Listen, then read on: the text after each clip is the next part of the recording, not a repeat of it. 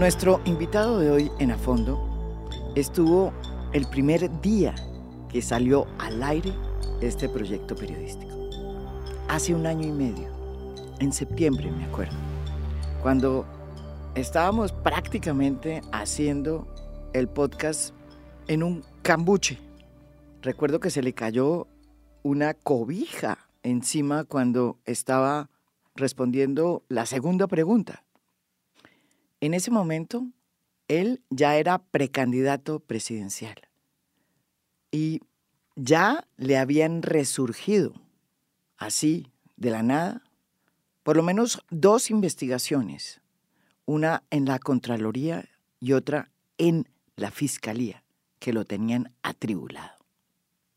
En la Fiscalía le habían revivido una investigación por un préstamo en dólares, cuando él se desempeñaba como gobernador de Antioquia. Y el de la Contraloría tenía que ver con unas negligencias que él había tenido como gobernador a la hora de la construcción de uno de los tramos de Hidroituango. En ese momento, él era el favorito en las encuestas para ganar la presidencia de la República en el 2022. No pasó en ese momento, ¿sí? Después viene el desastre en el 2018 y ya, pues desde ese momento ya se ha hecho de manera reiterada esa expresión, lo que me han venido contando, diciendo, con respecto a que a mí me quieren joder alrededor del tema de Hidroituango. Nuestro invitado es Sergio Fajardo, quien viene de pasar un año, como él mismo dice, duro, porque no solo se le revivieron una cantidad de investigaciones de manera casi que premeditada, sino que no ganó las elecciones. Bienvenido aquí de nuevo a fondo. Mire, ya no tenemos las cobijas. Muchas gracias, María Jimena. Un gusto estar acá contigo, con todas las personas que nos van a escuchar y listo para conversar. Como digo, ha sido un año duro, duro en muchos sentidos, desde que hablamos muchas cosas, pero bueno. Hagamos un recuento de lo que realmente le pasó a Sergio Fajardo en este año que según él mismo, pues fue uno de los años más duros que él ha tenido. Entró en la contienda para competir por la presidencia del 2022 pensando que iba a ganar. Y de hecho, ganó la consulta de su partido, sin mucho problema. Sin embargo, en la medida en que se acercaban las elecciones y la primera vuelta, pues su favoritismo iba menguando. Quedó de cuarto en la primera vuelta presidencial y puso cerca de 900 mil votos, es decir, el 4.20 de la votación, una cifra muy por debajo de esos 4 millones 600 que cuatro años antes en las elecciones de 2018, en la primera vuelta, puso Sergio Fajardo, cuando se enfrentó a Iván Duque y a Gustavo Petro en la primera vuelta. Para la segunda vuelta, su coalición la coalición que tanta esperanza había desatado entre muchos colombianos, pues estaba prácticamente desbaratada.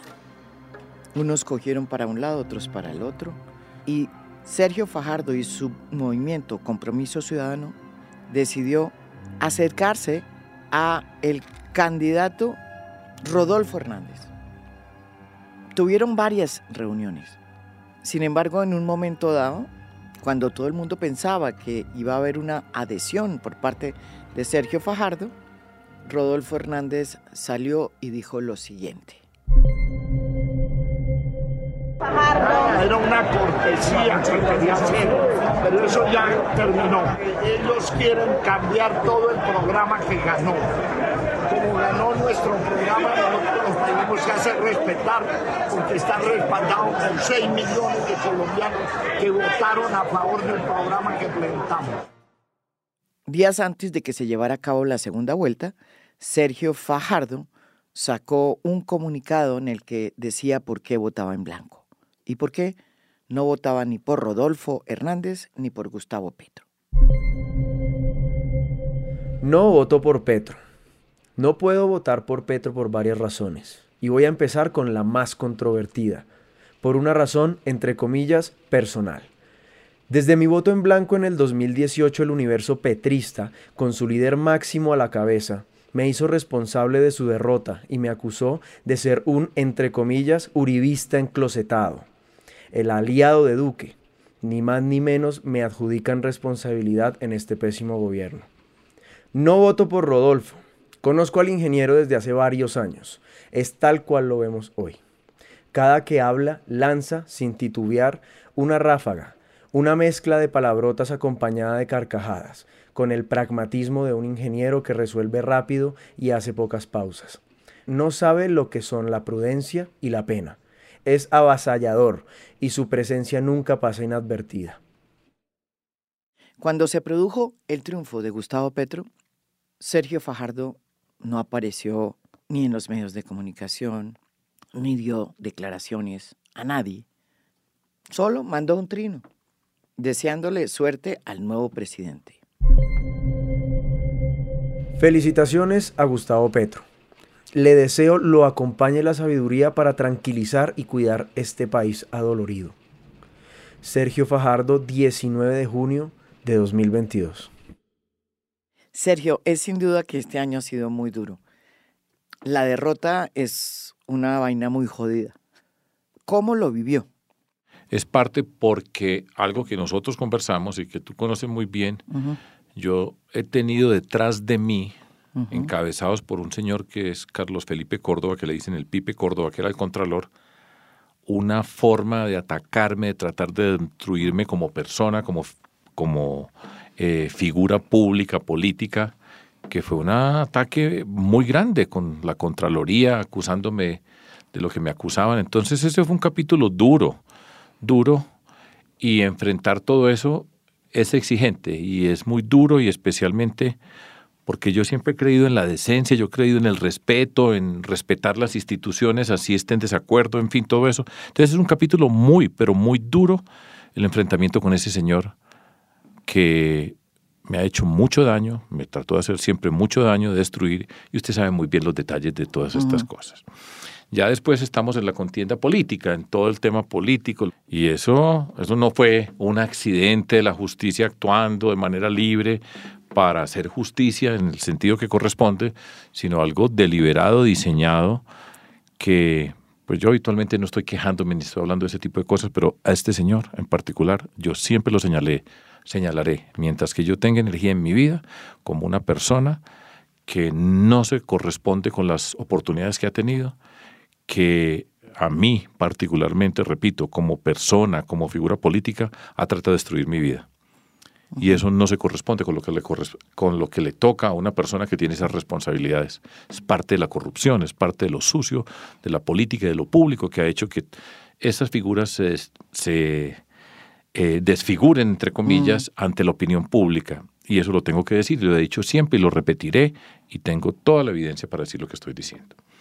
Pero bueno, pasemos y vamos avanzando porque la vida no nos podemos quedar quejándonos ni o repasando tantos capítulos que uno quiere superar.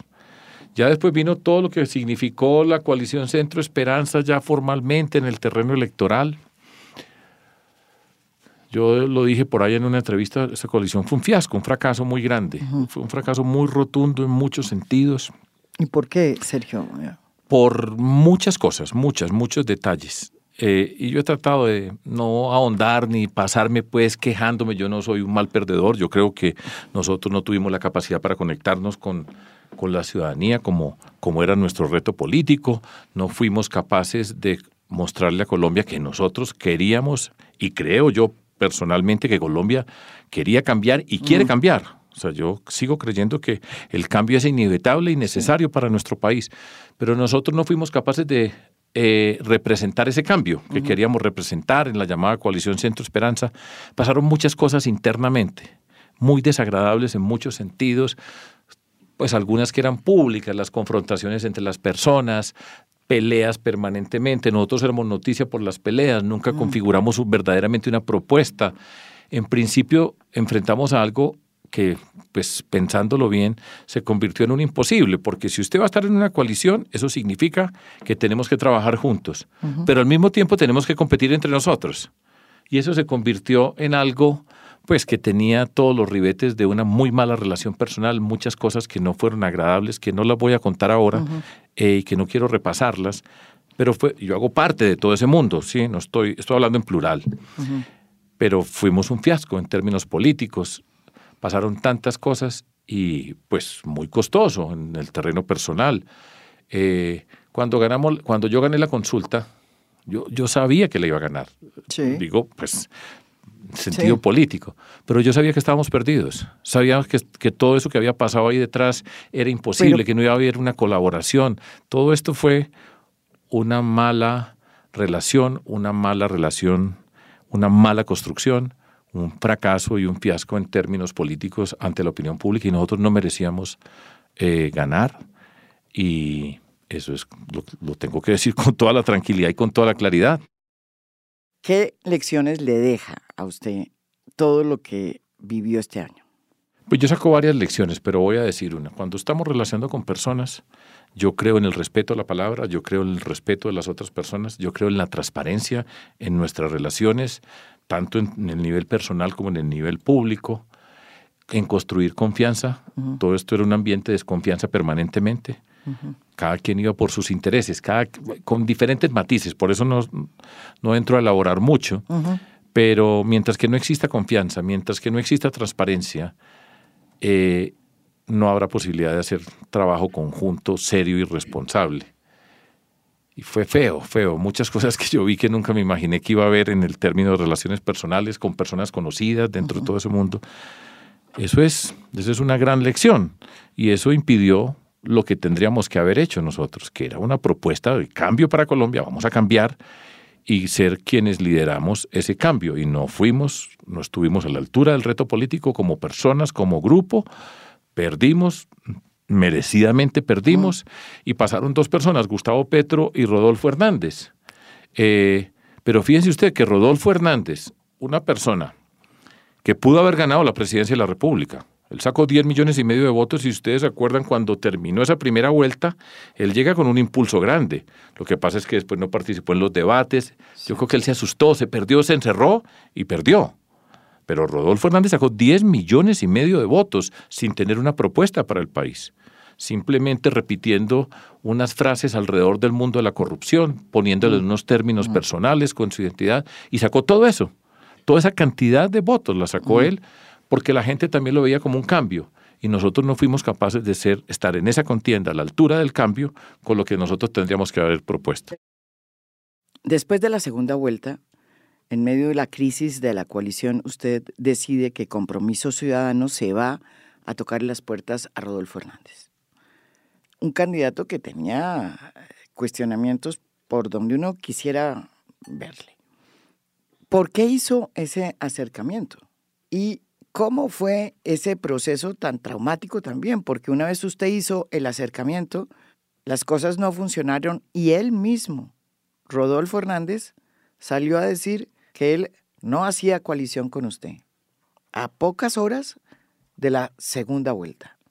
Le voy a contar cómo fue la historia, pues ya que estamos en el fin de año y cuento cómo es la historia.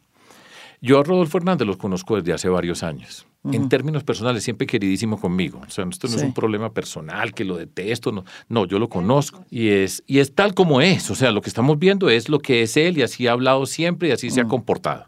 Entonces, no es un problema, repito, en términos personales, lo conozco. Cuando se iba a presentar para candidato a la alcaldía de Bucaramanga, yo era gobernador de Antioquia y un grupo de personas amigas cabezadas por Henry Ramírez, un muy buen amigo que yo tengo en Bucaramanga, me dijo queremos mm. ir a, hacerle una visita y Rodolfo está pensando presentarse para que converse y hablamos. Y, y después de que él ganó las elecciones, de hecho, tres personas que trabajaron conmigo fueron durante un tiempo a, asesorarlo para construir el programa, el plan de desarrollo, eh, y eso fue. Después, cuando pasa todo esto, no va a ser pues toda la historia, pero eh, yo hablé más de una oportunidad con Rodolfo, en el mismo espíritu, como es él, repito, él me decía, apóyeme, yo le decía, pues apóyeme usted a mí, pero cuando ya estamos avanzando y evidentemente en las encuestas se va viendo que él va adelante, que tiene la capacidad para pasar a segunda vuelta, mucha gente me dice a mí, usted lo debería apoyar a él. ¿Sí? Muchas personas, algunas muy cercanas dentro de la misma coalición. Yo le dije, mire, hablemos con él para que, para que veamos las cosas. Hablamos en mi apartamento. Y cuando vamos a hablar, eh, discutimos, por ejemplo, yo le decía lo siguiente a Rodolfo. Rodolfo, ¿cómo es posible? Y él estuvo allá con Ángel Becasino y con un hijo yo le decía a Rodolfo, ¿cómo es posible que podamos estar nosotros juntos si nosotros creemos que hay que hacer una reforma tributaria? Y él decía que una reforma tributaria no era necesaria. Ahora hablaremos de la reforma tributaria, que es la que construimos con José Antonio Campo y todo nuestro equipo. Le dije, pues, es, que, no tiene sentido. O sea, nosotros creemos en esto. Por ejemplo, le decía, nosotros le estamos apostando al Ministerio de las Mujeres. Y cada que está hablando Rodolfo es una forma de expresarse de las mujeres que todo el mundo dice, pero esta es una expresión, pues no es precisamente el hombre, entre comillas, el hombre de las mujeres en términos políticos. Le decía, ¿cómo es posible que diga que va a cerrar 30 embajadas? Sí, que era parte de lo que él decía en su discurso contra la corrupción que sonaba efectista, ¿cierto? Entonces ahí discutimos, ahí también participó Juan Fernando Cristor, Carlos Amaya, Juan Manuel Galán, Jorge Robledo, todos esos participaron en esa reunión. Y en esa reunión acordamos y le dijimos, mire, nosotros vamos a presentar unos puntos fundamentales de nuestra propuesta para que usted los mire, para que, lo, para que estudie todo eso, porque pues si, si, si hubiera la posibilidad de, de alguna manera de compartir algo, pues esto es lo que nosotros pensamos. Se lo entregamos no sé si eso fue un jueves, un viernes, a Becasino, Becasino estaba ahí. Y entonces quedaron de que ellos lo iban a estudiar y sobre eso discutíamos. Ahí iba. Estoy, no estoy diciendo nada que no haya ocurrido, exactamente tal cual. Y de repente, el sábado, desde Medellín, él dice, no, yo no me quiero juntar con ellos porque ellos me quieren imponer sus cosas, yo fui el que gané, yo quiero hacer mi programa, yo no quiero estar con ellos yo no quise después entrar a elaborar esto y hacer esto una novela, pero lo que hemos quedado es tal cual lo que yo estoy diciendo acá. Le entregamos el programa, le dijimos, mire, estos puntos son fundamentales, mírelos a ver usted cómo los ve. Y él rompió esa posibilidad cuando dijo eso. ¿Listos? ¿Yo qué hice? Yo, aquí ya paso a hablar en primera persona, dentro de todo esto, dije, yo no voto por Rodolfo Hernández así sea buena persona conmigo, así me dijeron, yo no sé cuántas personas me escribían, me decían, mire que usted tiene en las manos, que no sea Petro, y dije, no puedo votar por Rodolfo Hernández. Y lo escribí y lo expliqué. Otras personas de la coalición sí votaron por él. Sí, yo no. Y lo hice público. Como Carlos Amaya. Carlos Amaya votó por él. Y pasaron muchas más cosas. Entonces, esa es la situación. Ahora repito, él, mirando la política y viendo lo que estaba ocurriendo, él podría haber ganado cuando terminó. Si usted mira las encuestas inmediatamente después de la primera vuelta, él pasó a estar adelante. Pero no hizo la campaña, no estuvo en los debates. Yo no sé, yo creo que se asustó, él no estaba preparado para ser candidato, no, nunca pensó que iba a ser presidente y pasó eso. Pero explíquenos, Sergio, ¿usted por qué fue después de la primera vuelta a tocarle las puertas a Rodolfo Hernández y no a Gustavo Petro? No, porque con Rodolfo Hernández, yo lo conozco desde hace mucho tiempo, ¿sí? Y en muchas oportunidades habíamos conversado y en principio tenía carácter independiente, ¿sí? El pacto histórico tenía su construcción, en la cual yo he sido y fui un objeto sistemático de ataque de parte del pacto histórico. No voy a empezar pues a dar todos los detalles, explicar cómo me atacaba a mí el pacto histórico desde el 2018. ¿Cómo? cómo, no, pero eso no lo... Pero por ejemplo, a mí me acusaban de ser un corrupto culpable de Hidroituango, por ejemplo, para decir algo que es un... Isabel, Isabel. Eh, una de ellas, pero muchas otras personas dentro de ese mundo. Entonces yo no tenía ninguna relación, yo no tenía ninguna relación, ningún interés y no estaba de acuerdo en esa forma de hacer la política. Y no estoy. O sea, así lo he dicho y lo repito y eso a muchas personas les puede generar un malestar, los calificativos, los insultos, etcétera. Entonces, esas eran las circunstancias. Yo eh, con Rodolfo, como les digo, pues en más de una oportunidad hablé. Ahora, de hecho, Petro habló con Rodolfo muchas veces, más que, más que yo con Rodolfo. Y Petro lo invitó a que fuera su candidato a la vicepresidencia. O sea, para que, para que nos vamos ubicando también mm. dentro de todo esto, ¿cierto? Bueno, y entonces después de lo que sucedió en la segunda vuelta electoral de triunfo de Gustavo Petro, ¿A qué se está dedicando? ¿Volvió usted a ser el profesor Fajardo? Pues a mí me gusta, por supuesto, no, yo no, yo no tengo como expresión gratuita el profesor. A mí me gusta mucho cuando la gente voy por todas partes, mire, profe, profesor, y eso es lo que yo soy y he sido toda la vida y quiero seguir siendo y sigo siendo dentro de la política, yo soy un profesor. Entonces estoy trabajando en el TEC de Monterrey, esa es la forma como yo me gano la vida, es una universidad que me gusta mucho, México me encanta, México es un país que yo quiero también muchísimo, he aprendido a conocer, en principio voy una semana físicamente al mes, pero es un lugar que me permite pensar, organizar, trabajar con estudiantes y lo, disfruto y, lo, y me gusta y me gano la vida así. Gustavo Petro lleva ya casi cuatro meses en el poder. ¿Cuál es su primera impresión sobre este gobierno de Gustavo Petro? Tengo varias impresiones, pero pues, tengo una muy clara. Mm. Vamos pues en orden a, a decir. Y primero quiero hacer una observación. Yo me he hecho el propósito en la vida en general, pero yo creo que he avanzado, he madurado, pasando por muchas cosas, por supuesto. No dejamos de madurar en la vida.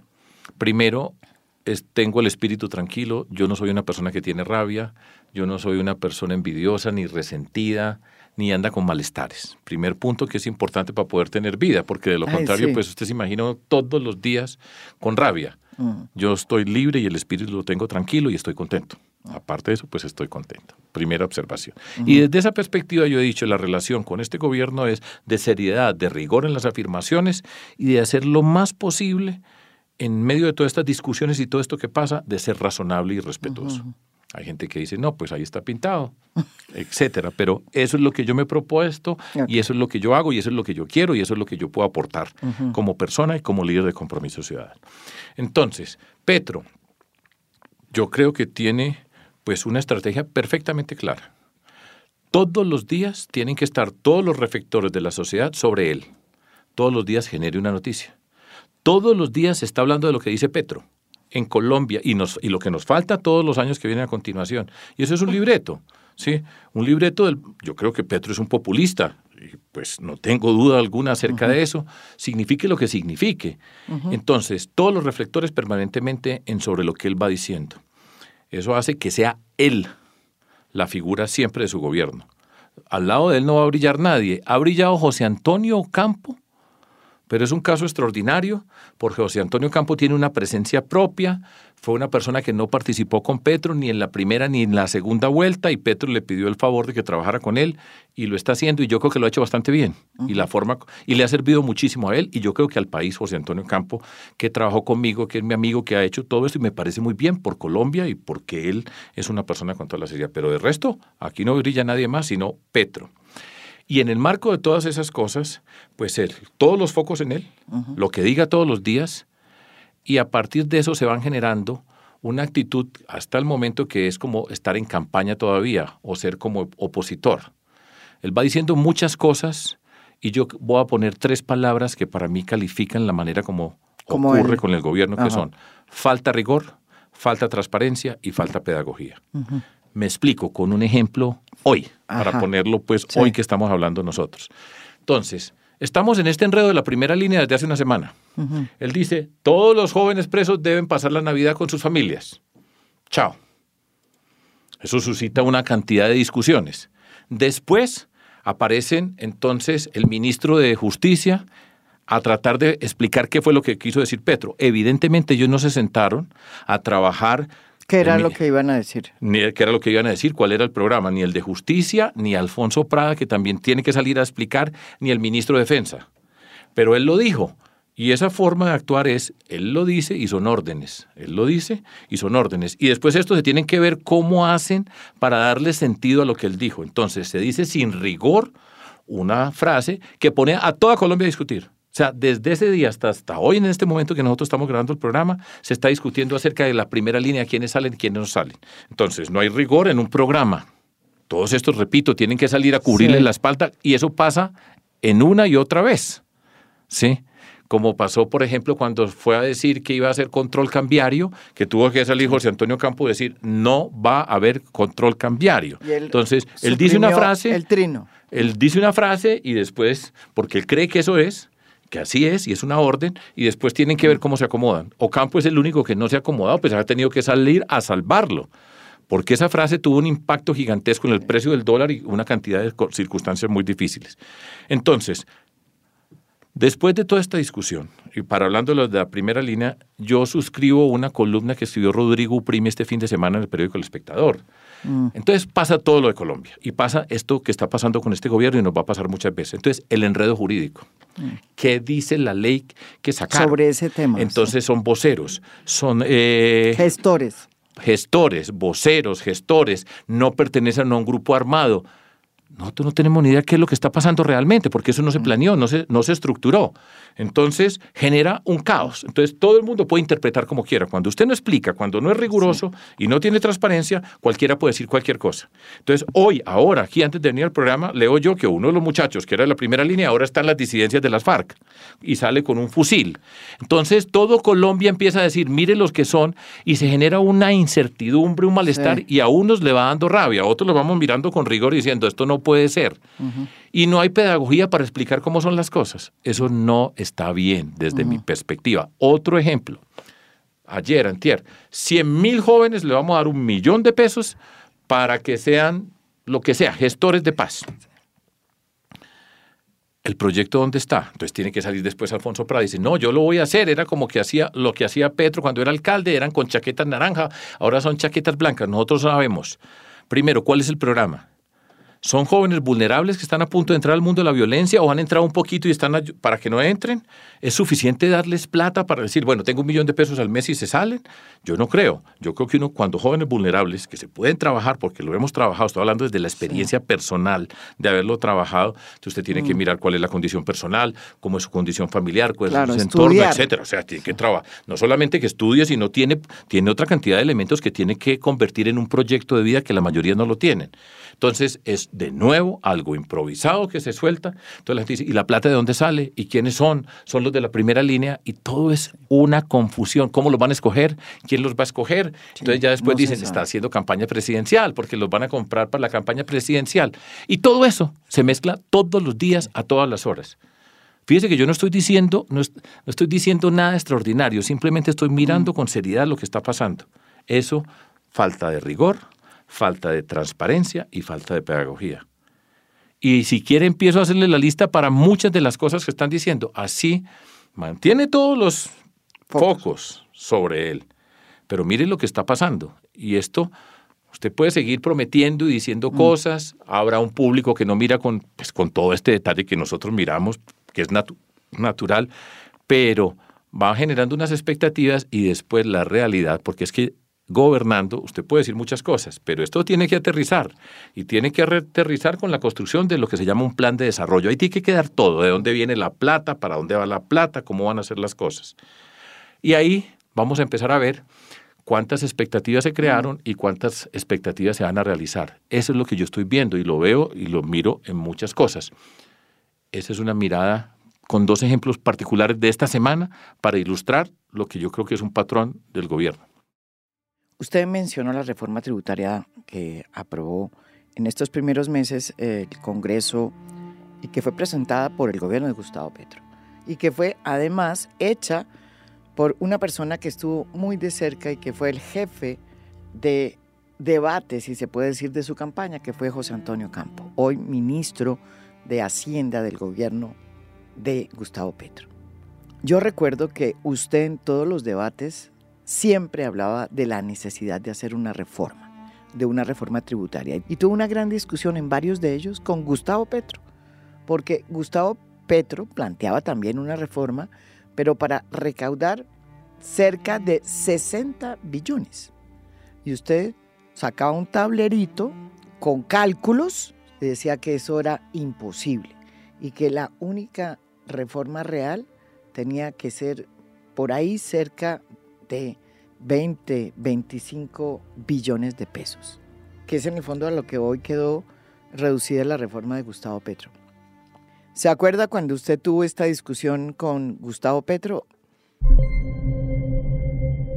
500 mil pesos para madres cabeza de hogar con hijos de la primera infancia, se lo olvidó a sus asesores. ¿Cuántos son? Un millón de, de mujeres, cabeza de hogar con hijos en la primera infancia, 500 mil pesos, ¿cuánto le da? Usted puso 34 billones, malas matemáticas, da 6 billones. 6 billones. Esto sí es nuevo gasto. ¿Qué opina cómo quedó después de todos los debates que hubo en el Congreso la reforma tributaria de Gustavo Petro? Yo creo que Colombia necesitaba una reforma tributaria, es necesario, era necesario que las personas con mayores recursos aportemos más y esa reforma tributaria en gran medida sigue las líneas de las que nosotros presentamos. Mm. Yo no sé si ustedes recuerdan, esto ya la gente se le olvida todas las cosas. Yo estuve en la última semana en debate con Petro, debate de semana y el tiempo donde yo le dije, mire, aquí tengo estos programas que usted dice, esos programas cuestan 125 millones, billones de pesos, lo, como usted lo dice, y usted dice una reforma tributaria de 60 billones, era lo que estaba diciendo. Me dijo, usted está equivocado, usted no sabe matemáticas, y se burló de mí, y sacó, y dijo, y explicó. Yo le dije, nos vemos en el próximo debate, que era el último, del canal Caracol. Llegamos al canal Caracol, yo llegué y le dije, vamos a verlo otra vez. Programa de gobierno, página 33, párrafo tercero, dice esto. Aquí está. Vale tanto. Y le demostré que eso era imposible. Por supuesto, no gané las elecciones y no hay problema. Ganó él y así es la vida y continuamos. Pero esa reforma, en gran medida, es la que nosotros teníamos. Yo creo que era necesaria para Colombia. O sea, usted dice que en el medio de todo Petro fue ajustando. Pero ajustando, requete ajustando. Sí, mm. repito, miren la que tenía y miren la que terminó. Repasen los debates, eso no lo va a hacer nadie. Y terminó en 20 billones. Y me alegra que sea. Y yo creo que es necesaria para Colombia mm. la reforma tributaria. Seguro que si uno entra a mirar detalles en alguna cosa puede discutir, porque pues, mm. eso es muy difícil y, y es necesario pasar por el Congreso y pasan tantas cosas. Pero pues el, la forma como ha conducido José Antonio Campo, el trabajo que ha hecho con su equipo, de hecho se ha integrado con personas del equipo de Petro y me, dan, me parece que han hecho un trabajo bueno y serio. O sea, yo mm. no tengo problema en decir lo que ya dije anteriormente y yo creo en esto. Por ejemplo, eh, el embajador en los Estados Unidos, Luis Gilberto Murillo, era mi forma fórmula vicepresidencial, excelente. Es una persona que entiende los Estados Unidos, que ha vivido, que tiene las condiciones, que es serio, que buenísimo.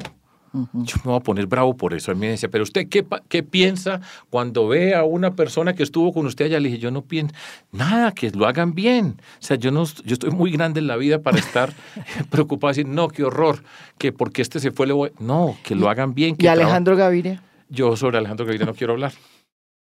El gobierno de Gustavo Petro también ha planteado una cantidad de reformas que pues eh, tiene que presentar el próximo año. Una de ellas ya pasó, que es la reforma tributaria de la que acabamos de hablar, pero están las otras, la reforma a la salud, la reforma a las pensiones, la reforma laboral y la reforma política, que es derivada pues del punto 2 del Acuerdo de La Habana y que anda como medio embolatada en el Congreso y que va en la mitad. Tiene que tener ocho debates porque es una reforma constitucional, creo que va en cuatro. ¿Usted qué opina de estas eh, reformas que ha planteado Gustavo Petro para el próximo año? La reforma política, lo que estamos viendo en este momento, y lo han dicho personas que están allá, ¿sí? dentro, y algunas que hacen parte de la coalición de gobierno, como Katy Jubinao, como Catherine Miranda, como Jennifer Pedraza, tres mujeres, Humberto de la Calle, un poco de personas lo han hecho. Es una reforma política, voy a decir la síntesis, ¿sí? Que está diseñada para que el pacto histórico se perpetúe en el poder.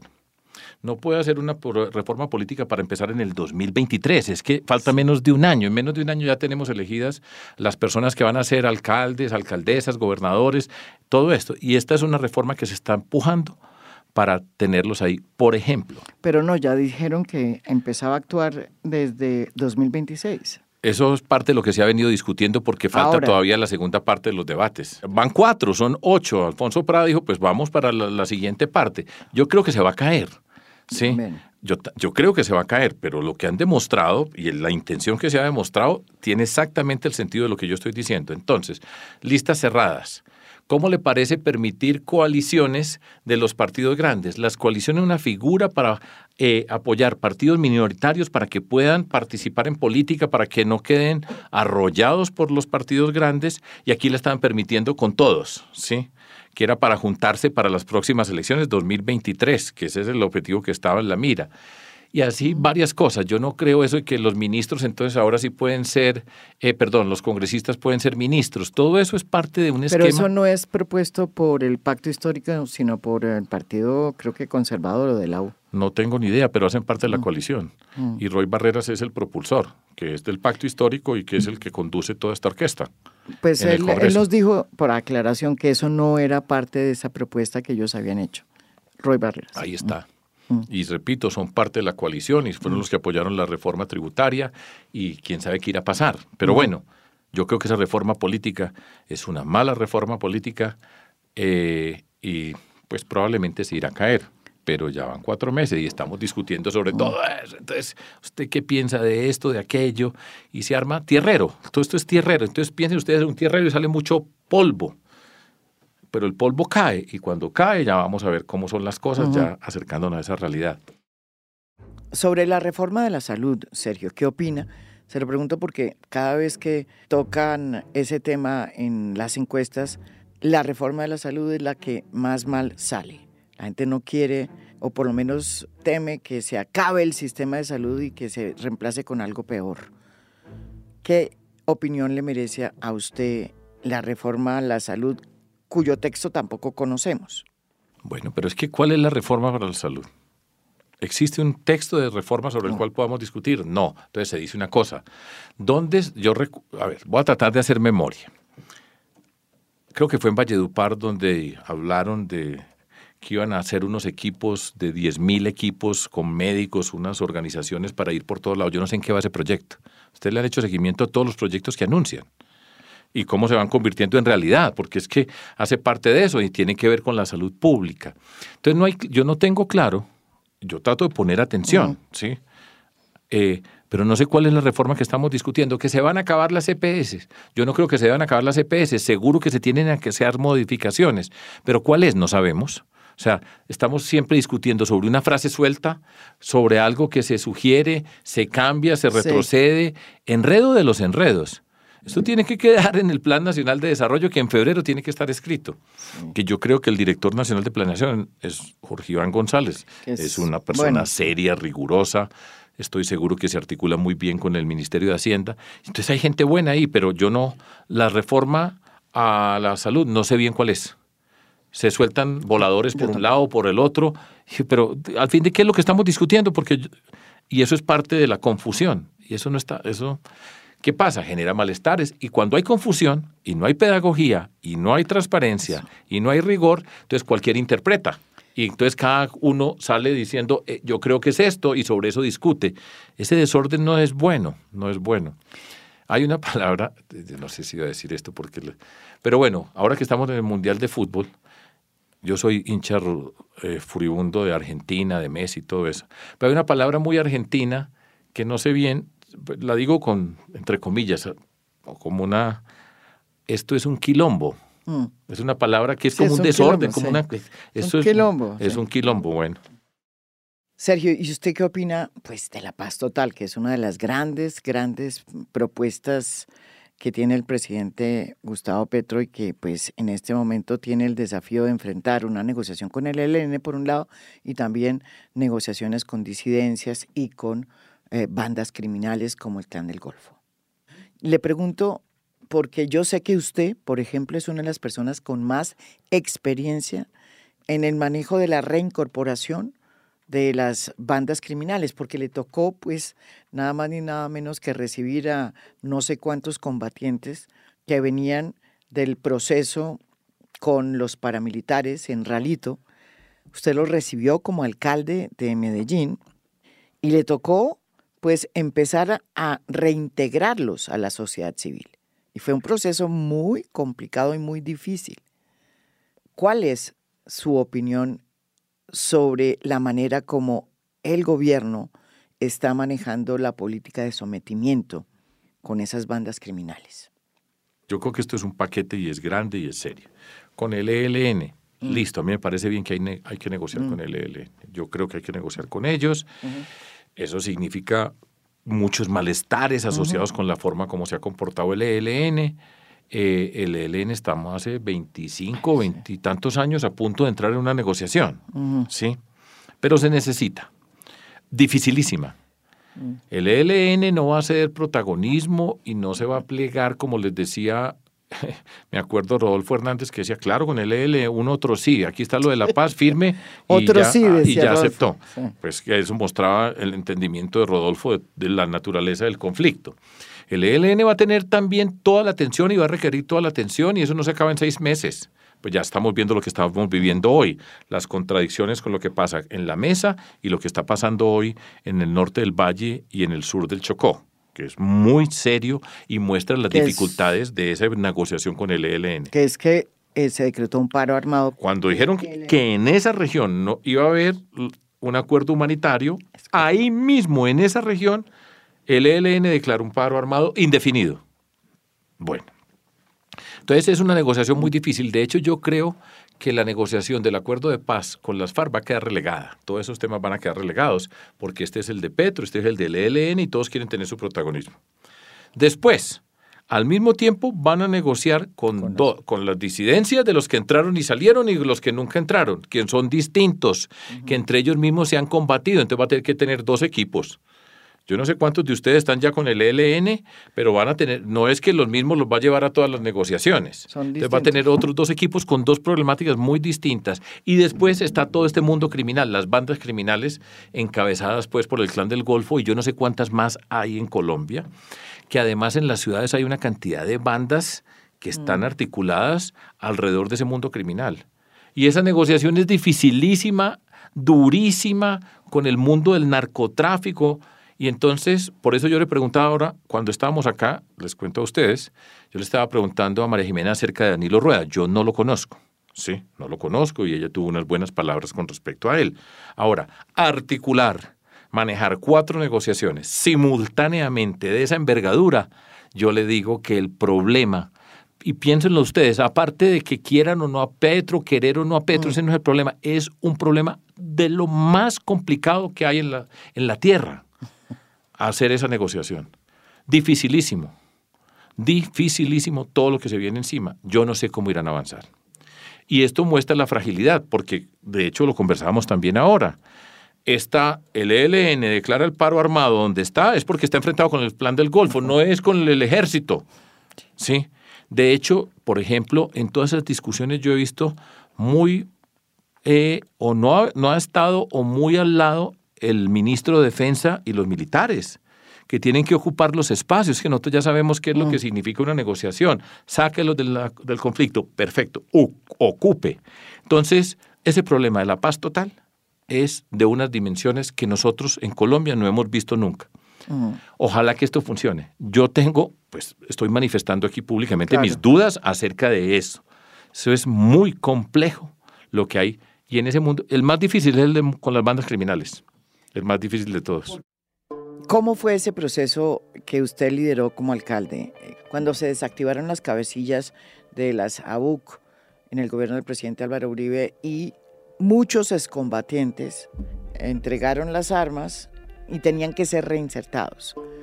Usted le tocó pues negociar con Don Berna, nada menos, ni nada más que era la persona que tenía presencia en Medellín a través de la oficina de Migado. ¿Por qué no nos cuenta cómo fue ese proceso?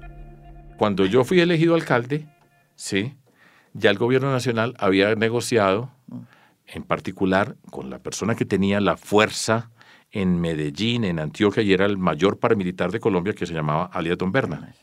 Ya habían negociado con ellos. O sea, nosotros recibimos un progreso de paz firmado en diciembre la anterior administración y el gobierno nacional recibieron a 866, no se me olvidan nunca, eh, eh, combatientes que se estaban reinsertando. Y a nosotros dijeron, ahí los tiene. Mm. ¿Usted qué hace con ellos? Y trabajamos y nos tocó con Alonso Salazar, con un montón mm. de circunstancias que nosotros tuvimos dentro de todo eso para construir, para hacer una reinserción en una ciudad como Medellín. Estaban todos en Medellín y terminando siendo más de cuatro mil en una misma ciudad y nosotros decidimos asumirla nosotros, no decir, ve a ver Luis Carlos Restrepo, ¿usted qué va a hacer con, con los reinsertados de Medellín? Le dije, es que no, yo, estoy el yo soy el alcalde de Medellín, nosotros somos el gobierno. Entonces, no, aquí van a pasar un montón de cosas, pues más vale que seamos nosotros los que conducimos a mm. esperar que nos tomen las decisiones desde Bogotá. Eh, Luis Carlos Restrepo, por más buena intención que pueda tener. Para... Y eso lo hicimos, un lío, pero se puede hacer. Ahora, hay muchos aprendizajes. Hay que aprender muchas cosas. Le voy a explicar una que habitualmente no se menciona. Este es un programa que nosotros hicimos. Estamos en la ciudad de Medellín y hay un montón de reinsertados, que los vamos a reinsertar y hay que diseñar un programa, uno por uno. Sí. ¿Por qué se metió? Uno tiene que saber por qué entró a ese mundo. Hay unos que entraron porque necesitan plata, otros porque vienen de la guerra, por un montón de circunstancias. Entonces empezamos a diseñar una forma de un proceso de articularlos con la salud. Hicimos un programa especial de educación para ellos. No era póngalo en el colegio del barrio donde se había ido, vuélvalo a meter allá. No, un programa especial. Y empezamos a hacer un montón de cosas. Y yo recuerdo como si fuera hoy, cuando, yendo por todas partes, porque yo me caminé físicamente a Medellín, yo no sé cuántas veces, en una casa que me dice una señora, doctor. Eh, y entonces, ¿cómo es esto? El muchacho que está aquí en la casa del lado, que yo lo conozco de toda la vida, en este momento tiene todos los beneficios por ser un reinsertado. Y el hijo mío, que nunca ha estado en ninguna parte, no tiene, no puede ni estudiar ni trabajar. ¿Qué hacemos entonces? Eso no es un chiste. Esto es un dilema muy grande. Ahí empezamos nosotros un programa que se llamaba Jóvenes con Futuro. Yo entendí, y eso muchas veces no se entiende, que hay que trabajar con todos, no solamente con los que entraron, sino con los que no han tenido las oportunidades y eso, es un, eso se tiene que diseñar, muchas cosas se tienen que diseñar, repito, los problemas. También trabajó conmigo Gustavo Villegas, ahí trabajó con nosotros, mm. ¿sí? que le tocaba encargarse de todas esas relaciones, trabajar con las personas que estaban eh, reinsertadas. Entonces a mí me decían, usted hizo un trato con, con alias Don Verne. Le dije, yo no hice ningún trato, él firmó un acuerdo de paz y nosotros estamos aquí cumpliendo este acuerdo de paz y encima con todo el rigor y con todo el juicio. Eso las cosas se pueden hacer eventualmente, pero eso es de una complejidad muy grande. Si lo usted va a hacer con todas las bandas criminales en toda Colombia en forma simultánea, bueno, pues ojalá que lo puedan hacer y ojalá que se pueda desarrollar y avanzar. Y me alegra que la iglesia esté participando, porque yo creo que la iglesia tiene una gran capacidad pues, de entender muchos de estos conflictos. Pero cuatro negociaciones simultáneas, cuatro de esa envergadura, son muy complejas ojalá que salga bien. Pero además quiero señalar algo que es importante dentro de todo esto. No se nos olvide que la paz total no es solamente con esos grupos, sino con el resto de las personas en Colombia. Lo que pasó con las FARC, ¿cierto? Que se hizo con las FARC y otro grupo, el mundo del uribismo, se encargó de la mitad de Colombia tenerla enardecida con ese proceso. Es que la paz total no es con los grupos criminales solamente, sino con nosotros. Otro de los hechos que ha sucedido en estos eh, tres o cuatro meses de gobierno de Gustavo Petro es que el propio presidente ha decidido pues sentarse en la misma mesa con un eterno contradictor de la izquierda, que es Álvaro Uribe Vélez. ¿Usted cómo ve ese acercamiento? Mm, yo creo que le convenía a los dos, a Álvaro Uribe y a, y a Gustavo Petro. Y al país no pues em, da una primera señal, porque sabe que en esto es, un mundo mucho de los símbolos y Petro va mucho de los símbolos. Por ejemplo, él dijo que el primer acto de su gobierno, cuando ponía los puntos, lo primero fue recuperamos la espada de, espada Bolívar. Sí, eso es un símbolo que daba sentido a la lucha de ellos, en fin, es un mensaje. Aquí fue un símbolo de sentarse a hablar con él, eh, pero de ahí no ha pasado mucho más. Ahora, pues Uribe, el expresidente Uribe, pues eh, se sienta a hablar y aparece como una persona razonable. Yo me puedo sentar. ¿Usted no lo hubiera hecho si hubiera sido presidente? Pues seguramente que sí. Yo hubiera invitado a Petro, a Uribe y a muchas otras personas. Pero bueno, pues así es el mundo. Y ahora, ¿de ahí qué pasa del símbolo? bueno, y ahí entonces qué más? ¿Sí? No sé.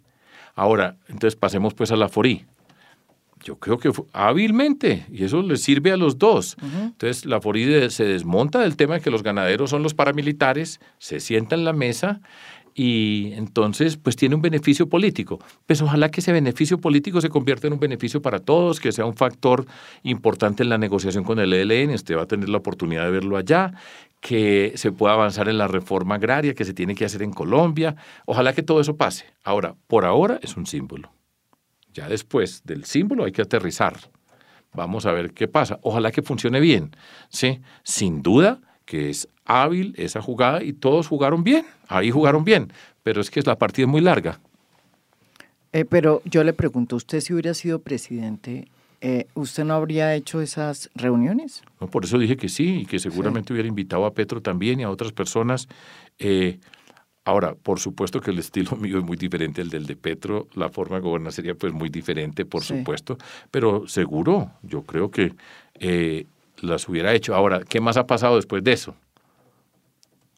Pues no sé, o sea, entonces ahora usted ve la gente enardecida por la primera línea, por todo lo que hablamos en las otras partes. Entonces esto no es una jugada por acá, una mirada por aquí, muchas cosas al tiempo, mucho, uf. Entonces una cosa agobiante, todos los días una cantidad de cosas pasando. ¿Cómo ha visto la reanudación de las relaciones con Venezuela? Un propósito que además eh, creo que fue planteado por todos, todos, incluido usted, los candidatos que estuvieron en la contienda presidencial? Yo creo que sí, mm. sí. Yo lo hubiera hecho también distinto. Voy por otros pasos. ¿Cómo por ejemplo? Eh, yo creo que hubiera ido más despacio. Sí, con respecto a, las, a la forma como se están haciendo las cosas. Eh, pero fíjese, entonces, pues Armando Benedetti es el embajador. Eh, yo no lo hubiera nombrado a él. Tiene unos elementos. en este mundo todos son inteligentes, o sea, para que... Pero entonces, allá se está quejando que la Cancillería no le ha nombrado los cónsules. Es una cantidad de cosas entre ellos mismos, un desorden. Entonces, se hace una cosa, se suelta un globo y ahí va medio aterrizando a ver qué pasa, qué no pasa, cómo se hace. No sabemos bien en qué situación estamos y se genera mucho humo, mucho humo. Muchas cosas ahí están pasando. Por ejemplo, para, para conectar algo que está pasando esta semana en el tema de las relaciones exteriores. Entonces, Petro fue allá, se sentó con Maduro eh, y lo, primero que le dijo es, entre a la Comisión Interamericana de Derechos Humanos. Regrese, ¿se acuerda? A la misma que está diciendo hoy que ya no sirve porque no está haciendo lo que él piensa que debería hacer con Castillo. Entonces yo no sé si le va a decir ahora a Maduro, no, mejor no entres. Muchas cosas, mucha, a mi modo de ver, hay mucha improvisación, muchas cosas pero yo creo que es importante, bueno, y escogió ese camino. Yo lo hubiera hecho de em, empezar por los consulados, empezar a organizar las cosas, hubiera ido más lentamente. Esperemos que le salga bien y que todo esto que está pasando sea para bien. Los Estados Unidos son hábiles y los Estados Unidos siempre están pensando en sus intereses. Ellos no tienen ese problema, entonces de pronto Petro puede ser el articulador de todo eso. Yo no sé. Pero ojalá, o sea, si eso nos sirve para avanzar a nosotros. Los Estados Unidos ya tienen una relación directa con Maduro. Y estaban en otras discusiones, vamos a ver qué termina pasando, pero ojalá que le funcione, ¿cierto? Eh, ahora, van a, van a abrir los puentes, pues que los abran, en fin. Bueno, esperemos que salga bien esa relación, que eso funcione, que recuperemos el mercado para Colombia, que la zona de frontera particular alrededor de Cúcuta se pueda reactivar, que entendamos la dimensión de lo que significa ser una frontera, que ese tema de criminalidad alrededor de esa frontera lo podamos resolver, que se avance con él. Yo espero que todo eso pase. O sea, yo no, yo no, yo se lo juro que yo nunca me acuesto diciendo, ojalá que le salga todo esto mal a este. Jamás en la vida. Ni un solo segundo pienso yo en esos términos. Entonces, esperemos. Sergio, ¿y qué es lo que va a hacer ahora? ¿Cuál es su ambición eh, política? ¿Qué vamos a esperar de Sergio Fajardo en el futuro? Lo que, como le digo, esto es serio. Cuatro años muy duros para mí en términos personales, muchas cosas en mi vida. Duros, duros. Bueno, así es la vida y tenemos que aprender, transformarnos y así me siento y en ese sentido. Ahora, yo he liderado un movimiento que se llama Compromiso Ciudadano desde hace 23 años, cuando empezamos a pie en Medellín, en ceros. Y estamos donde estamos porque mucha gente ha trabajado en Colombia con nosotros, conmigo. Tenemos unos grupos de gente, además, toda por principios, por convicción, porque se puede hacer la política de una manera diferente. Y eso es lo que yo he luchado y lo he hecho con gusto en las buenas y en las malas. Han sido muchas más las buenas, pero en todo esto así es la vida, repito. Entonces, hoy, ¿en qué estamos? Después de pasar por toda esta experiencia de la coalición, que ya la resumí, ya la expliqué al comienzo de esta conversación. Compromiso Ciudadano tiene que entrar a un partido político. Y estamos en este momento que estamos hablando en una conversación, pongamos la palabra negociación con dignidad, para ver cómo nos podemos fusionar, crear un nuevo partido y encontrarnos ahí y presentar y reflexionar sobre lo que pasó y presentarnos como una alternativa política de cambio, que es lo que nosotros representamos y queremos, y explicarle al país. Hacia allá estamos trabajando y yo tengo la ilusión de que terminemos juntos y que abramos las puertas y que recojamos las experiencias, que aprendamos y que nos convirtamos en un, en un partido que tiene que tener una mayor capacidad. Pero usted no será que está cometiendo el mismo error que cometió con Ingrid cuando le entregó todas las llaves a Ingrid y ahora se las entrega al jefe de dignidad que es Jorge Enrique Robledo? No, no, no, yo voy voy a, hablar sobre Jorge Enrique Robledo. Yo con Jorge Enrique Robledo, que yo siempre lo cuento, yo nunca me imaginé en la vida que yo iba a estar en política con Jorge Enrique Robledo. Y empezamos en el 2017. Y hasta el día de hoy yo puedo decir sobre Jorge Enrique Robledo que es una persona honesta, transparente, leal y que cumple la palabra, que son muy, pero muy poquitos en la política los que tienen esas características. Primera observación. Ahora nos estamos reuniendo, pero es que esto no es que hemos avanzado enormemente en construir un nuevo partido. No es que yo entré a dignidad y le digo, bueno, Robledo, ahora mande usted. No, es que él manda. En, no, no, no, no, no, no, no. Es que cuando él, yo. Él es el director, pues, presidente. pues, yo soy el presidente dignidad. de Compromiso Ciudadano y he sacado Sí. muchos votos. Y, o sea, ese no es la discusión. Y lo estamos haciendo muy bien hecho Ya. y discutiendo con otras personas. Esto no va a ser que Robledo y Fajardo ahora son los que van a. No, vamos a construir un nuevo partido, es abrir las puertas, invitar, convocar a muchas personas que se exprese un mundo joven que está avanzando, que tiene que tener la palabra dentro de todo esto parte entonces de lo que yo hago en política es avanzar en ese proceso que estamos avanzando y yo espero que termine muy bien ahora en enero. Sí. Para presentarte. eh, Y para presentar- presentar candidaturas para el las elecciones. 2023. ¿Y qué quiero ser yo? ¿Cuál es el papel que yo tengo hoy en la política? Yo soy el profesor. Yo quiero ayudar, acompañar a muchas personas que han trabajado conmigo durante muchos años, que se han sacrificado, que quieren participar en política, que quieren ser líderes, acompañarlos y apoyarlos. Entonces, por ejemplo, con el respecto al tema de ciudades, pues nosotros hemos aprendido muchísimo. Yo en particular aprendí muchísimo como alcalde, como gobernador. Es una experiencia compartirla con muchos que quieren hacer sus propuestas y darle altura a eso. Eso es lo que yo hago, ser el profesor de la política. Yo no tengo ninguna aspiración personal. ¿sí? Estoy organizando mi vida, estoy trabajando, yo tengo que trabajar, trabajo como profesor, que me gusta mucho, y ahí voy. Yo no tengo una obsesión, María Jimena, para decir, bueno, ahora me vuelvo a lanzar porque yo tengo que ser presidente de Colombia. Yo digo algo que mucha gente me dice, no diga eso nunca, pero yo lo digo siempre. Yo me puedo morir sin ser presidente. Es que, ¿quién dijo que yo tenía que ser presidente? Yo he trabajado y he luchado. Yo a los 43 empecé a hacer política. Usted me conoció cuando éramos jovencitos allá, en- yo mucho mayor que usted, por supuesto, allá en la Universidad de los Andes. Y yo era un profesor. Es que yo no, yo no crecí en el mundo de la política, yo no crecí en lo público. Yo me metí en esto por convicción, porque la educación es muy importante, por todo eso. Entonces, eso es lo que yo hago. Yo no tengo entonces, aquí yo no estoy diciendo, aquí estoy preparando mi campaña presidencial para el 2026, a ver con quién me voy a juntar. Olvídese de ese cuento. Yo lo que estoy haciendo es el profesor de la política y que muchas personas ayudar a que tengamos muy buenas propuestas, que se destaquen, que luchen. Esa es la vida que yo estoy viviendo ahora. Esa es. O sea, está haciendo campaña para el 2023. No. Para, no, para, pues, su a- gente. Acompañaré gente, Sí, a sí, su gente. ayudando, aportando para que tengan bases, para que miren. Es que las ciudades, ser alcalde es lo más emocionante que hay. Ajá. Fíjese. En Colombia el poder de los alcaldes es muy grande, muy grande. Y ser alcalde es muy emocionante. Y, y participar en esa política local es muy emocionante. Y yo espero acompañar a muchas personas y devolverle a tanta gente que me ha acompañado durante tanto tiempo, dedicando mi compañía, mi tiempo, pero no soy yo el protagonista, no soy ni tengo que ser, sino acompañar. Yo soy el profesor. Su opinión sobre Claudia López como alcaldesa.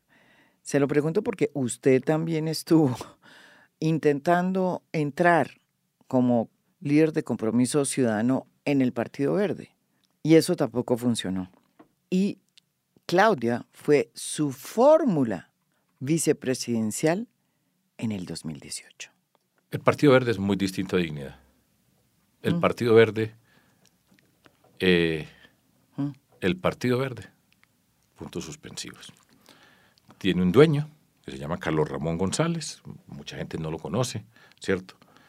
Y allá pasan muchas cosas. Hay gente muy valiosa dentro del Partido Verde, hay muchas personas con las que hemos compartido, personas que estaban con mm. nosotros y que entraron allá porque no tenían dónde avalarse y que nosotros mismos dijimos, pues entre al Partido Verde, toda esa discusión. ¿sí?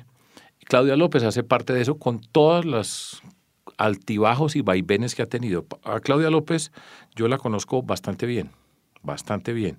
Y Claudia López tiene muchos rostros. Mm. Hay unos rostros extraordinarios. Es una mujer inteligente, que comunica, fuerte, que contiene muchas características positivas y tiene otras, ¿sí? Tiene otras características, ¿sí? Y como alcaldesa, pues yo creo que necesita, y hasta el momento no lo tiene, tener una identidad que usted diga, bueno, ¿qué significa Claudia López para mm. Bogotá? ¿Qué deja? ¿Qué deja? O sea, eh, el POT, una cantidad de obras contratadas, todo eso se necesita, pero la gente no va a asociar eso con dejar, ¿cierto?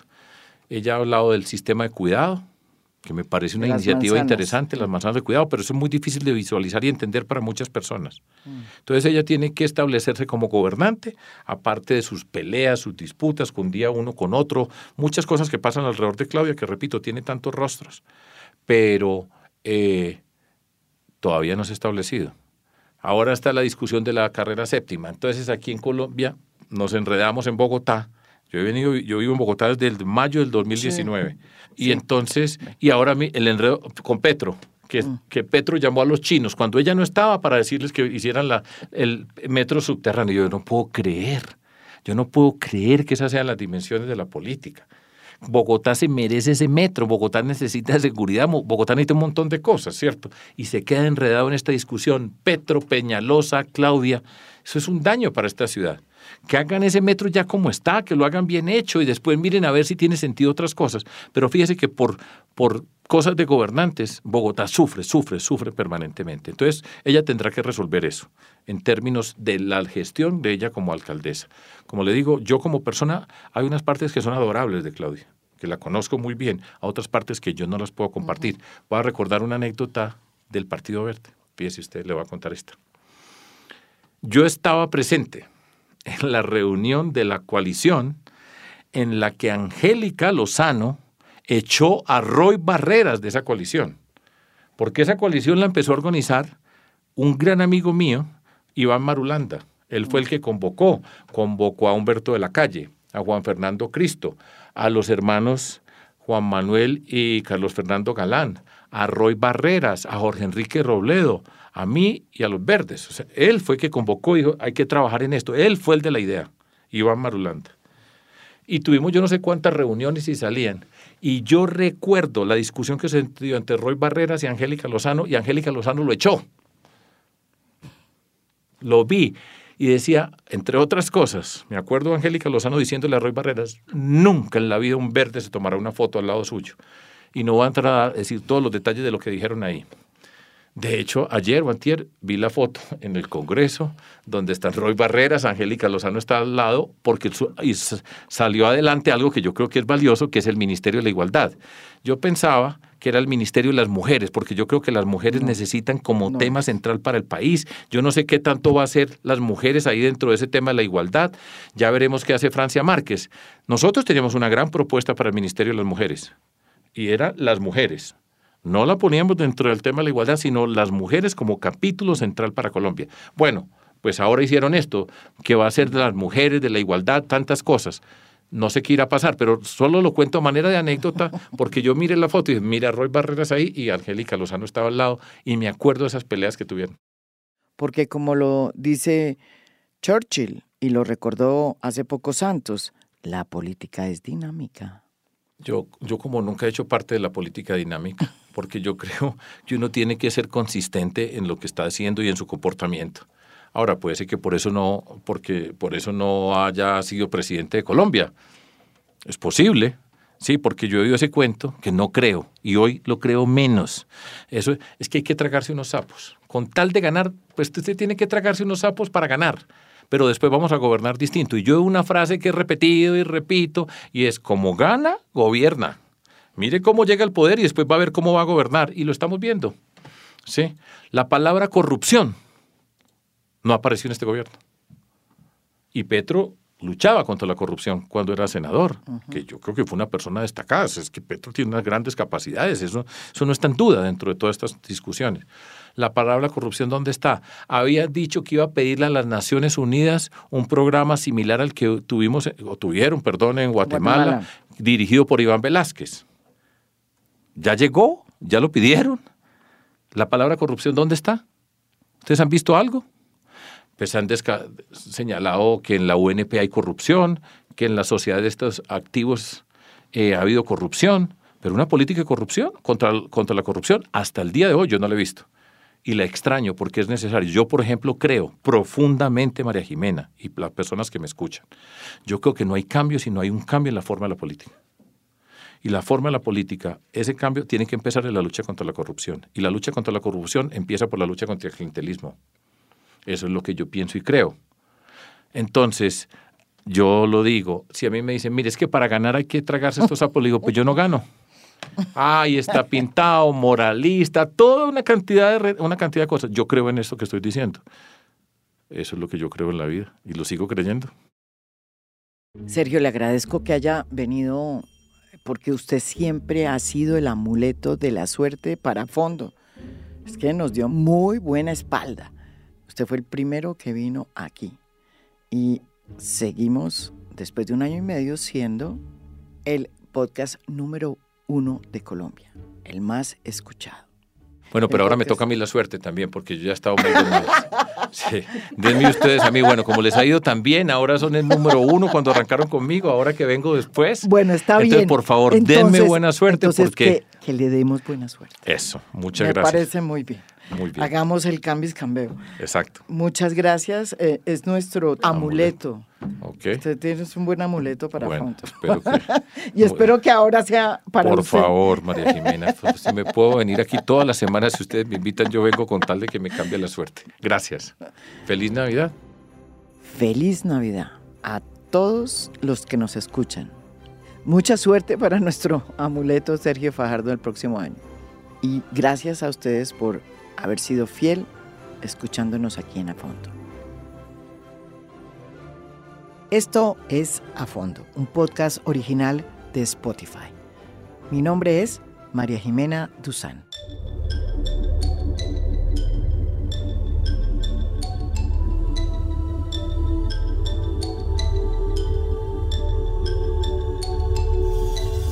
A Fondo es un podcast original de Spotify. Producción general, Lucy Moreno. Editor de contenido, Michael Benítez Ortiz. Edición de audio, Carlos Bernal y Blue Velvet. Música original del maestro Oscar Acevedo. Gracias por escuchar. Soy María Jimena Duzán.